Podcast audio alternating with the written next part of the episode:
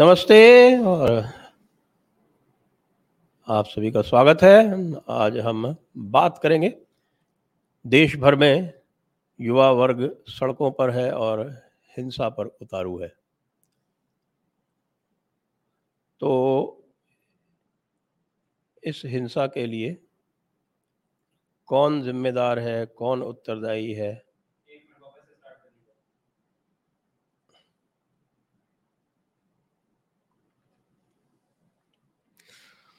नमस्ते, आप सभी का स्वागत है। और आज हम बात करेंगे इस संस्करण में कि देश भर में जो व्यापक हिंसा हो रही है, उसके लिए उत्तरदायी कौन है, जिम्मेदार कौन है? क्या ये युवा इसके लिए उत्तरदायी हैं? क्या इनकी ज़िम्मेदारी बनती है? या केंद्र सरकार की बनती है? या फिर कुछ विरोधी दलों की बनती है?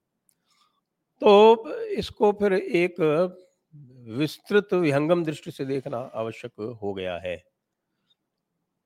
जो हिंसा है, वो केवल एक स्थान तक सीमित नहीं है। बिहार, उत्तर प्रदेश, हरियाणा, जम्मू, अभी तक पंजाब में आरंभ नहीं हुई है। पंजाब जो है, वो पर कैपिटा हाईएस्ट इंडक्शन है वहाँ से। सेना में। और ये जो नया सिस्टम आया है, उसमें पंजाब को काफ़ी नुकसान होने की संभावना है। हरियाणा को भी, उत्तराखंड को भी, क्योंकि हिमाचल को भी, जम्मू और कश्मीर को भी, क्योंकि ये ऐसे राज्य हैं जहाँ से per capita induction armed forces में सोल्जर लेवल पे सबसे अधिक है। और संख्या के हिसाब से देखें तो संख्या के हिसाब से सबसे अधिक इंडक्शन आता है उत्तर प्रदेश से, उत्तर प्रदेश के बाद फिर राजस्थान से, बिहार से, पश्चिम बंगाल से। लेकिन चूँकि यहाँ की जनसंख्या भी बहुत अधिक है तो पर कैपिटा जो है वो कम हो जाता है, लेकिन एब्सोल्यूट नंबर्स में यहाँ से सबसे ज़्यादा है। तो आप ये देख सकते हैं, फिर साउथ इंडिया में सबसे अधिक तेलंगाना से है।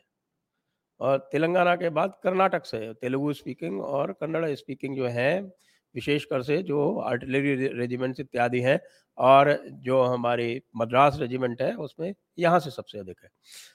तो ये पूरा के पूरा जो हिंसा का परिदृश्य आप देख रहे हैं, वह तेलंगाना में भी है, पश्चिम बंगाल में भी है, बिहार में भी है, उत्तर प्रदेश में भी है, हरियाणा में भी है और जम्मू में भी है। हिमाचल में भी आवाज़ें उठना आरंभ हो गई हैं। और उत्तराखंड वाले अभी शांत हैं, लेकिन जैसे जैसे ये बात बढ़ेगी जैसे जैसे लोगों को यह आभास होगा कि उनकी जो विशेष स्थिति है, वो इम्पैक्ट होने वाली है, जैसे कि गोरखालैंड की होगी, निश्चित रूप से। और इसमें पूरे में ये, इस टूर ऑफ़ ड्यूटी में ये तो बताया ही नहीं गया है कि जो हम नेपाल से गुरखों को लेते हैं, उनका क्या होगा। उसके बारे में बात ही नहीं की है। तो निश्चित रूप से हिंसा का समर्थन तो कोई भी नहीं कर सकता। हिंसा निंदनीय है। हिंसा की भर्सना होनी चाहिए। हम उसकी भर्सना करेंगे, हम उसकी मजम्मत करेंगे, हम उसकी निंदा करेंगे। लेकिन जो ये हिंसा कभी भी होती है, कहीं भी होती है तो हिंसा को दबाया भी जाता है। हिंसा के जो है उपाय किए जाते हैं। लोगों को अरेस्ट किया जाता है, उनको पनिश किया जाता है, उनको सजाएँ दिलवाई जाती है, वो सब तो होगा होना भी चाहिए। लेकिन साथ में उस हिंसा के पीछे के कारण भी देखे जाते हैं। जैसे कि जुम्मे की हिंसा होती है, तब हम उसके पीछे कारण देखते हैं, कारण जाके फिर हम वो जिहाद की मानसिकता पे पहुँचते हैं, फिर उस जिहाद की मानसिकता को उपचार हमें कैसे करना है, हम उसके बारे में विचार करते हैं। उसका जो पनिशमेंट का साइकिल होता है, उसमें लोगों को अरेस्ट किया जाता है, उनके ऊपर कड़ी धाराएँ लगाई जाती है बुलडोजर इत्यादि भी चलाए जाते हैं। वो उसके तात्कालिक उपाय है, लेकिन उसके पीछे जाके हम उसका विश्लेषण करते हैं और हम फिर जो जिहाद की मानसिकता है, जो किताबों की टीचिंग्स हैं, जो मदरसों की टीचिंग्स है, उसके पीछे जाके उसका इस प्रकार से विश्लेषण करते हैं। तो इसलिए यह भी आवश्यक है कि आज ये जो व्यापक हिंसा हो रही है, इसका हम विश्लेषण करें कि ऐसा अंततः हो क्यों रहा है? सबसे पहले तो अगर इस कारणों में जाएँ तो युवा वर्ग आंदोलित होने का जो सबसे पहला कारण है, वो ये है कि सेना में, रेलवे में जहाँ पर बड़ी भर्तियाँ होती हैं, आप ये देखिए कि टोटल जो सिविलियन भर्तियाँ हैं, वो हैं चार करोड़। और उस चार करोड़ में से बानवे प्रतिशत जो है, बानवे प्रतिशत, वो सिविलियन भर्तियों की बात करो, वो बानवे प्रतिशत भर्तियाँ जो होती हैं, वो होती हैं किसमें वो होती है रेलवे में और वो होती है डिफेंस में भी। यानी डिफेंस का भी बहुत बड़ा सिविलियन कंपोनेंट है, वो पूरे सिविलियन कंपोनेंट का लगभग 12 से 15 प्रतिशत है। और पोस्ट और टेलीग्राफ में होती है और उसके अतिरिक्त रेवेन्यू सर्विसेज़ में होती है। इन सब में मिला के लगभग बानवे प्रतिशत भर्तियाँ और हाँ सेंट्रल पुलिस फोर्सेज में होती है। तो इन सब में मिला के बानवे प्रतिशत भर्तियाँ जो है, इस चार करोड़ की, वो इन पाँच छह स्ट्रीम्स में होती है। अब आपने डिफेंस फोर्सेस को, जो कॉम्बैट फोर्सेस है, उनको अलग करके रखा हुआ उसमें बारह लाख और हैं जो बाकी हमारी जो चालीस लाख भर्तियाँ हैं, चार चार करोड़ गलत बोल गया मैं हाँ चालीस मिलियन, चार करोड़। चार करोड़ के अलावा लगभग बारह लाख भर्तियाँ जो है वो डिफेंस फोर्स में होती है। यानी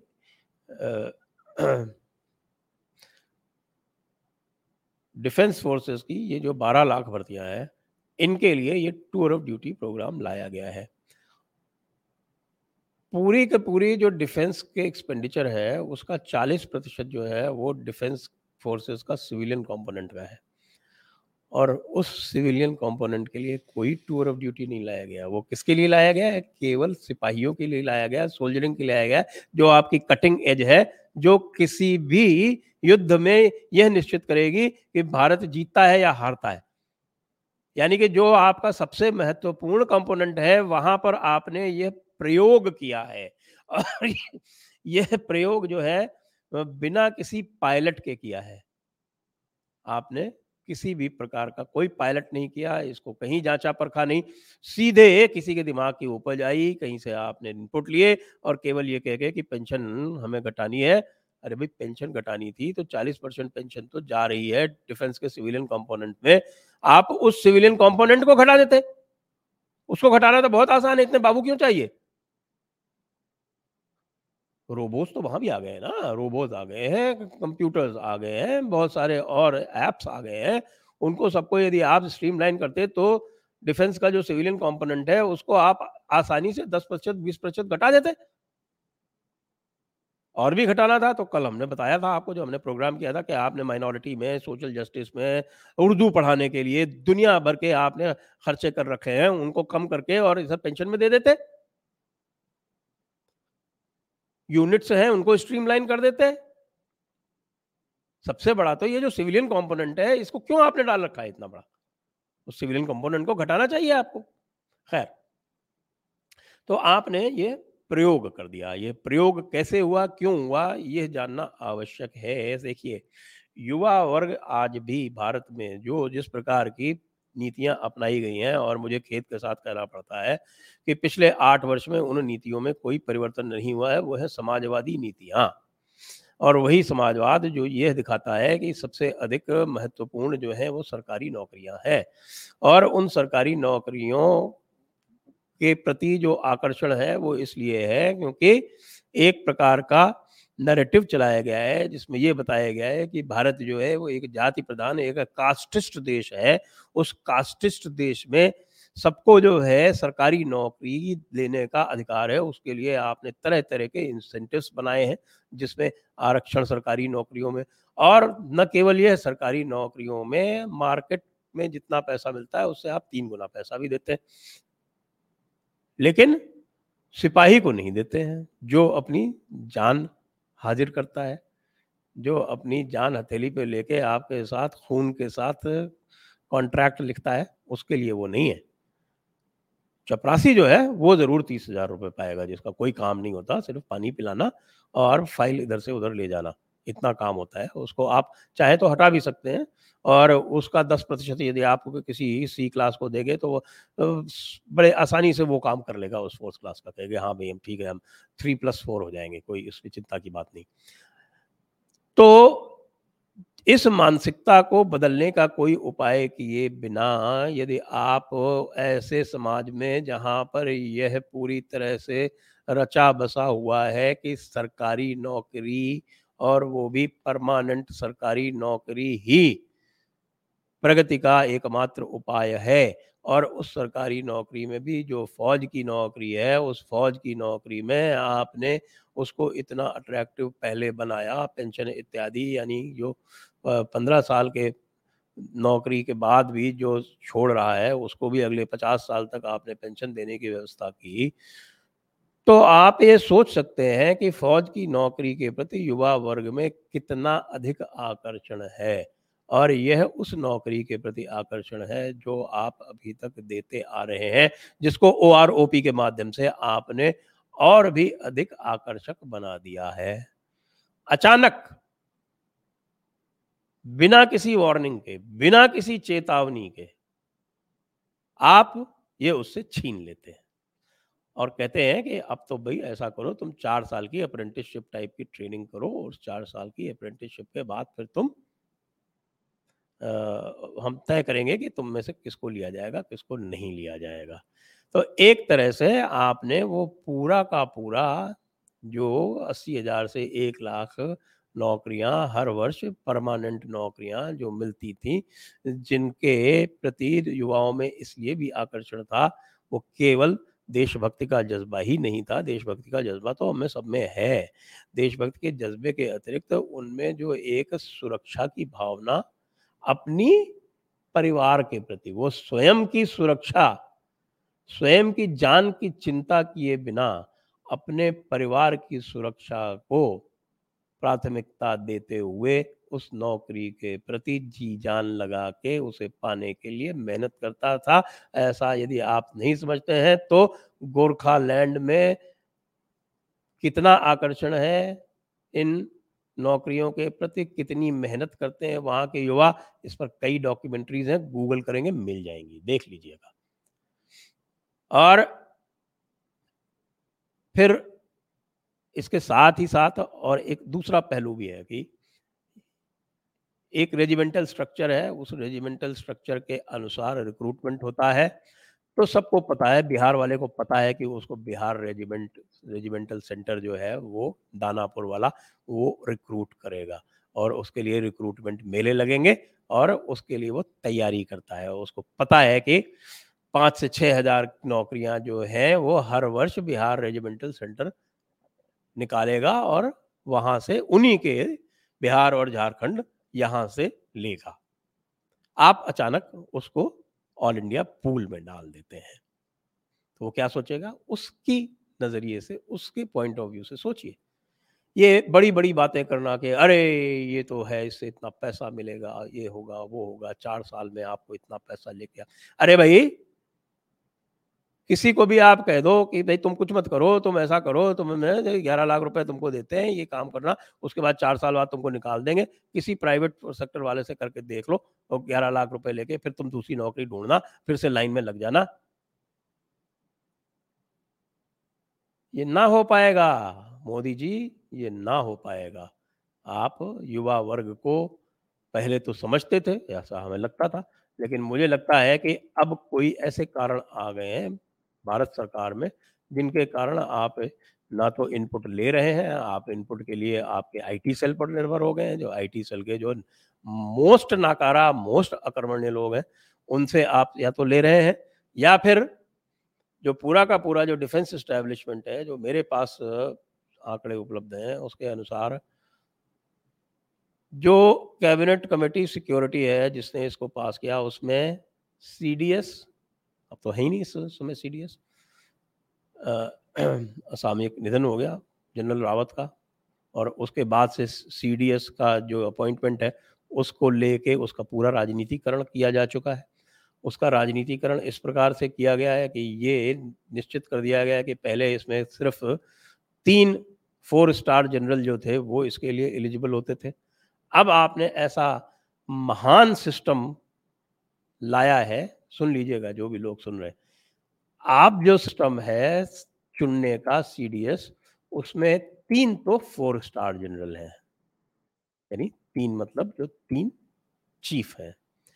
उसके बाद जो लेफ्टिनेंट जनरल और इक्विवेलेंट यानी एयर मार्शल और जो आपके वाइस एडमिरल जो रिटायर हो चुके हैं और बासठ साल की आयु तक नहीं पहुँचे हैं, वो है। और जो इस समय सर्विंग थ्री स्टार जनरल्स हैं, वो है। तो सर्विंग कितने हैं? डेढ़ सौ। और जो रिटायर होके साठ से बासठ की रेंज में है, वो कितने हैं? पचास। यानी अचानक आपने इस सिलेक्शन प्रोसेस को दो से बढ़ाकर, तीन से बढ़ाकर 203 कर दिया। क्यों किया? आप सब लोग बुद्धिमान हैं, आप सब समझ सकते हैं कि सिर्फ़ और सिर्फ़ सेना का राजनीतिकरण करने के लिए किया है आपने। क्योंकि तो अब ये जितने भी थ्री स्टार जनरल हैं, जो इस समय सर्विस में हैं, वो सारे के सारे एक ही दिशा में कार्य करेंगे कि किस प्रकार से हम चरण वंदना करते रहें, किस प्रकार से हम परिक्रमा करते रहें। और उस परिक्रमा के लिए वो ढूंढेंगे भी किसकी परिक्रमा करने से ज़्यादा लाभ मिलेगा। आपने पूरा का पूरा जो सीनियर हायरार्की है, उसको आपने पोलिटिसाइज कर दिया। इसीलिए लोग पूछ रहे हैं, हमसे पूछ रहे हैं बार बार कि क्या सर्विस चीफ से नहीं देखा होगा? आपसे अधिक अनुभवी जो हैं जनरल उन्होंने नहीं देखा होगा? भाई साहब, इसीलिए तो पंद्रह दिन पहले सीडीएस के नए रूल बनाए गए थे। जिससे उनकी देखने सुनने की क्षमता समाप्त हो जाए। नरवणे साहब, मनोज नरवणे साहब को सीडीएस बनना था, सब जानते थे। उन्होंने अपना नोट दे दिया इसके विरुद्ध, वो आउट हो गए और उसके बाद इसको एक्सपैंड कर दिया गया। आप नहीं समझते हैं कि किस प्रकार का मैसेज गया इस आर्मी में क्या किया है? आर्मी नेवी और एयरफोर्स के साथ इन्होंने क्या किया है? और इनपुट कहाँ से आता है? क्योंकि तो तीनों सर्विस चीफ और सीडीएस तो कैबिनेट कमेटी सिक्योरिटी के पार्ट है नहीं एनएसए हैं उसके पार्ट। और एनएसए के अंतर्गत कौन कौन से ऑर्गेनाइजेशन है? जरा सुनिए। मैं आपको बताता हूँ।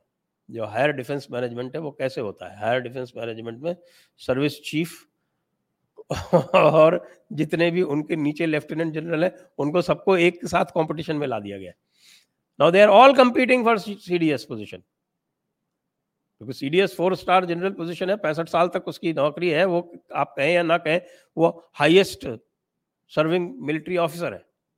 और उसके लिए आपने जो सर्विस चीफ्स हैं उनको कंपटीशन में ला दिया है उनके ही जो लेफ्टिनेंट जनरल यानी उनके ही जो कोर कमांडर्स हैं और उन, उनके ही जो न, आ, आ, आ, आर्मी कमांडर्स हैं।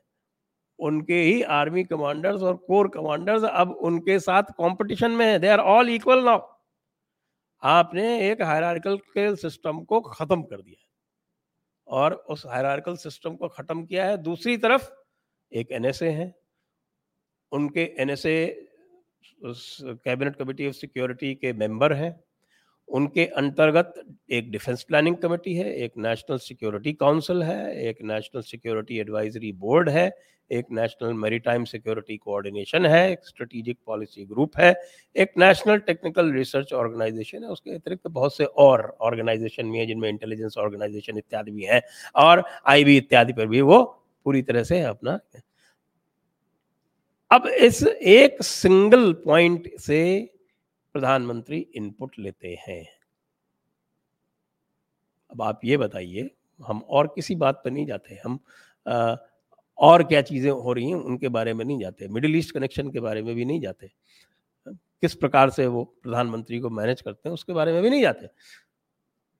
केवल और केवल ऑर्गेनाइजेशनली क्या एक व्यक्ति इतने सारे इनपुट प्रधानमंत्री को देकर उनसे ये काम यदि करवाएगा तो ये बताइए कि जो काम बी एम कौल और बी एन मलिक भोलानाथ मलिक किया करते थे नेहरू के साथ और जिसके कारण उन्नीस सौ बासठ का हमारा एक डिजास्टर हुआ था, हादसा हुआ था, जिसमें हम बुरी तरह से चीन से हारे थे, उसमें और इसमें क्या अंतर है?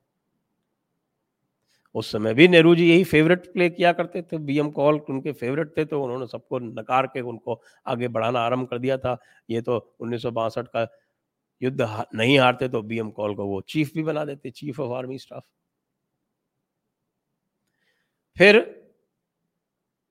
इस सिंगल इनपुट ऑर्गेनाइजेशन के बाद सीडीएस का मैंने आपको बता दिया, ये सीडीएस का कार्य कर दिया। तो सीडीएस का कार्य करने से अब किसी भी प्रकार से कोई भी, चाहे वो सर्विस चीफ हो, चाहे और कोई आपका डिफेंस का एक्सपर्ट हो, जो सर्विंग है, वो हिचकिचाएगा। उसको लगेगा कि यदि मेरी बात जो है पसंद नहीं आई तो मेरा सीडीएस का चांस गया। मैं तो अब सीडीएस के पैनल में हूँ। 203 लोग हैं, पहले तीन लोग थे, अब 203 लोग तो साथ में फिर हमारे जो हमारे साथी हैं, यानी आई वाले, वो तो खैर ही हैं वो तो इस सिचुएशन का आनंद ले ही रहे होंगे, बल्कि आधी से ज़्यादा सिचुएशन उन्होंने ही क्रिएट की होगी। कि इस प्रकार से कर दो तो ये सारे के सारे जो हैं, ये फौजी, ये अपनी औकात में रहेंगे, ये उनको बड़ी समस्या रहती है कि आप फौजी जो है वो उनसे कई बार जो है वो प्रोटोकॉल हायर डिमांड करते हैं तो उन्होंने ऐसी सिचुएशन बना दी है कि आप फौजी सारे आपस में लड़ते रहे। लेकिन इससे देश का क्या हित होगा? आपने रेजिमेंटल स्ट्रक्चर डिस्ट्रॉय कर दिया। आर्मी को एक एम्प्लॉयमेंट एक्सचेंज बना दिया। आपने आर्मी का पूरा का पूरा ट्रेनिंग स्ट्रक्चर डिस्टर्ब करके ये स्थिति क्रिएट कर दी कि अब कल सुन रहा था मैं कि हम हम तीन गुने लोग लेंगे। अब भाई वो तीन गुने लोगों को आप पहले ट्रेन करोगे तो तीन गुने लोगों को ट्रेन करने के लिए तीन गुना स्टाफ चाहिए। वो तीन गुना स्टाफ जो अभी आपका एग्जिस्टिंग स्ट्रक्चर है, जो आपके रेगुलर फौजी हैं, जो खासतौर से क्योंकि ट्रेन करने के लिए तो एनसीओ जेसीओ आते हैं, उनको आप थिन डाउन करोगे, उनको यहाँ लाओगे ट्रेनिंग करने के लिए, तीन गुना बढ़ा दोगे। उनको आप कम करोगे, उससे कॉम्प्रोमाइज करोगे और फिर इनको ट्रेन करके चार साल में चलता करोगे, इस चार साल में उनकी एक्टिव ड्यूटी यदि आप उनकी एनुअल लीव जो दो महीने होती है और उनकी कैजुअल लीव जो अस्सी दिन होती है और उस उसके अतिरिक्त तो और चीज़ें यदि आप निकाल दोगे तो उनकी एक्टिव ड्यूटी मुश्किल से दो साल की रहेगी। और उस दो साल के लिए आप उनको ट्रेन करेंगे और पचहत्तर परसेंट को बाहर कर देंगे। इससे इससे बड़ा मुझे नहीं लगता कि भारत की सुरक्षा नीति को भारत की सुरक्षा व्यवस्था को कोई इससे बड़ा धक्का पहुँचाया जा सकता है। बाकी अभी ये चल रहा है, मैं युवा वर्ग से अनुरोध करूँगा कि भाई आप कम से कम हिंसा का सहारा ना लें और आपको यदि प्रोटेस्ट करना है तो पीसफुली प्रोटेस्ट तो किया ही जा सकता है। पीसफुल प्रोटेस्ट करने के बहुत सारे तरीके हैं। हाँ देखिए कि पीसफुल प्रोटेस्ट करके लोगों ने किसान बिल भी वापस करवा लिए। तो ये हिंसा का सहारा लेना उचित नहीं है। हिंसा का सहारा लेने से फिर आपके ही आप जिस एम्प्लॉयमेंट के लिए इतना स्ट्रगल कर रहे हैं, वही एम्प्लॉयमेंट आपको बाद में पता चला कि आप हमेशा के लिए डिबार हो जाएँगे। रही बात ये कहने की जो हमारे प्रवक्ता इत्यादि कह रहे हैं, भाजपा के, कि ये तो षड्यंत्र है। विरोधी पार्टियों का। तो ये एक, ये भी एक बड़ी अजीब सी बात है क्योंकि भाई विरोधी पार्टियाँ जब अचानक यह इतना स्वतः स्फूर्त गुस्सा दिखेगा तो वो उनका धर्म है कि वो कहें और वो सही बात भी कह रहे हैं इस समय कि आपने बिना किसी ट्रायल के इतना बड़ा फैसला 200 वर्ष से चलता हुआ सिस्टम अचानक डिसरप्ट कर दिया। और आप सोचते हैं कि उसका लोग विरोध भी ना करें? तो विरोध तो होगा। और विरोधी पार्टियाँ जो हैं, वो यदि देख रही हैं, इतना आक्रोश पनप रहा है तो निश्चित रूप से बोलेंगी तो ही है, बाकी बोलने के अतिरिक्त तो उन्होंने और कुछ किया हो, मुझे तो फ़िलहाल नहीं दिख रहा। वैसे भी आपकी जो छवि है, वो इसी प्रकार की बनती जा रही है कि सीधा साधा जो काम है, उसको सीधे साधे तरीके से ना करके हर चीज़ को लपेट के और उसका एक मास्टर स्ट्रोक कैप्सूल बनाया जाता है और उसका मास्टर स्ट्रोक कैप्सूल इसलिए भी बना के अचानक दिया जाता है जिससे ये लगे अच्छा ये मास्टर स्ट्रोक आ गया। ये मास्टर स्ट्रोक के माध्यम से शासन करने की जो प्रवृत्ति है, वो अब बड़ी घातक होती जा रही है। मोदी जी को ये समझना चाहिए, ये एक पॉलिसी ऑफ़ डिमिनिशिंग रिटर्न हो गई है। जब आपने पहला बड़ा मास्टर स्ट्रोक चलाया था अपना नोटबंदी वाला तो आपको याद होगा कि पूरा देश आपके साथ फिर भी खड़ा रहा था। मैंने भी उसका समर्थन किया था उस समय। हालाँकि उस मास्टर स्ट्रोक का कोई परिणाम आया हो, वो हमें नहीं दिखाई पड़ता, क्योंकि आप जो अपनी सफलताओं के जो लिस्ट देते हैं, उसमें भी उसका उल्लेख नहीं करते। तो हम ये मान सकते हैं कि वो जो मास्टर स्ट्रोक था, वो भी एक फेल्ड मास्टर स्ट्रोक था। तो ये जो तरह तरह के जो मास्टर स्ट्रोक वाली जो ये पद्धति चल चुकी है, इस मास्टर स्ट्रोक पद्धति के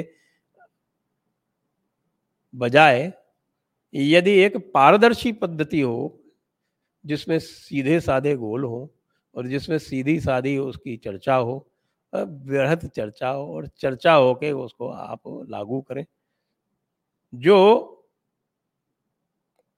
वादे करके आप आए थे उन पर तो आप कुछ कर नहीं रहे यूसीसी आपका एक वादा है, उस पर आप कुछ कर नहीं रहे। सीए आप लाए थे, उसको आप आज तक लागू नहीं कर पाए, इतना डर गए। वस्तुतः एक बात और भी है, ये मैं कहना भूल गया, मैं दोबारा करेक्शन करता हूँ कि ये जो आप हिंसा देख रहे हैं, वो आपका जो लगातार रवैया रहा है, शाहीन बाग से लेकर और किसान बिल 26 जनवरी लाल किला पश्चिम बंगाल हिंसा, उसमें सब में जो आपका रवैया रहा है, उससे लोगों को ये लगता है कि हिंसा करेंगे तो ये वापस हो जाएगा। इसके लिए भी केंद्र सरकार स्वयं उत्तरदायी है। तो आज की जो हिंसा हो रही है, लब्बो लुबाब ये है, सारांश ये है कि इसके लिए मैं युवाओं को 20 प्रतिशत और केंद्र सरकार को 70 प्रतिशत और राज्य सरकारों को 10 प्रतिशत उत्तरदायी मानता हूँ। जय हिंद वंदे मातरम।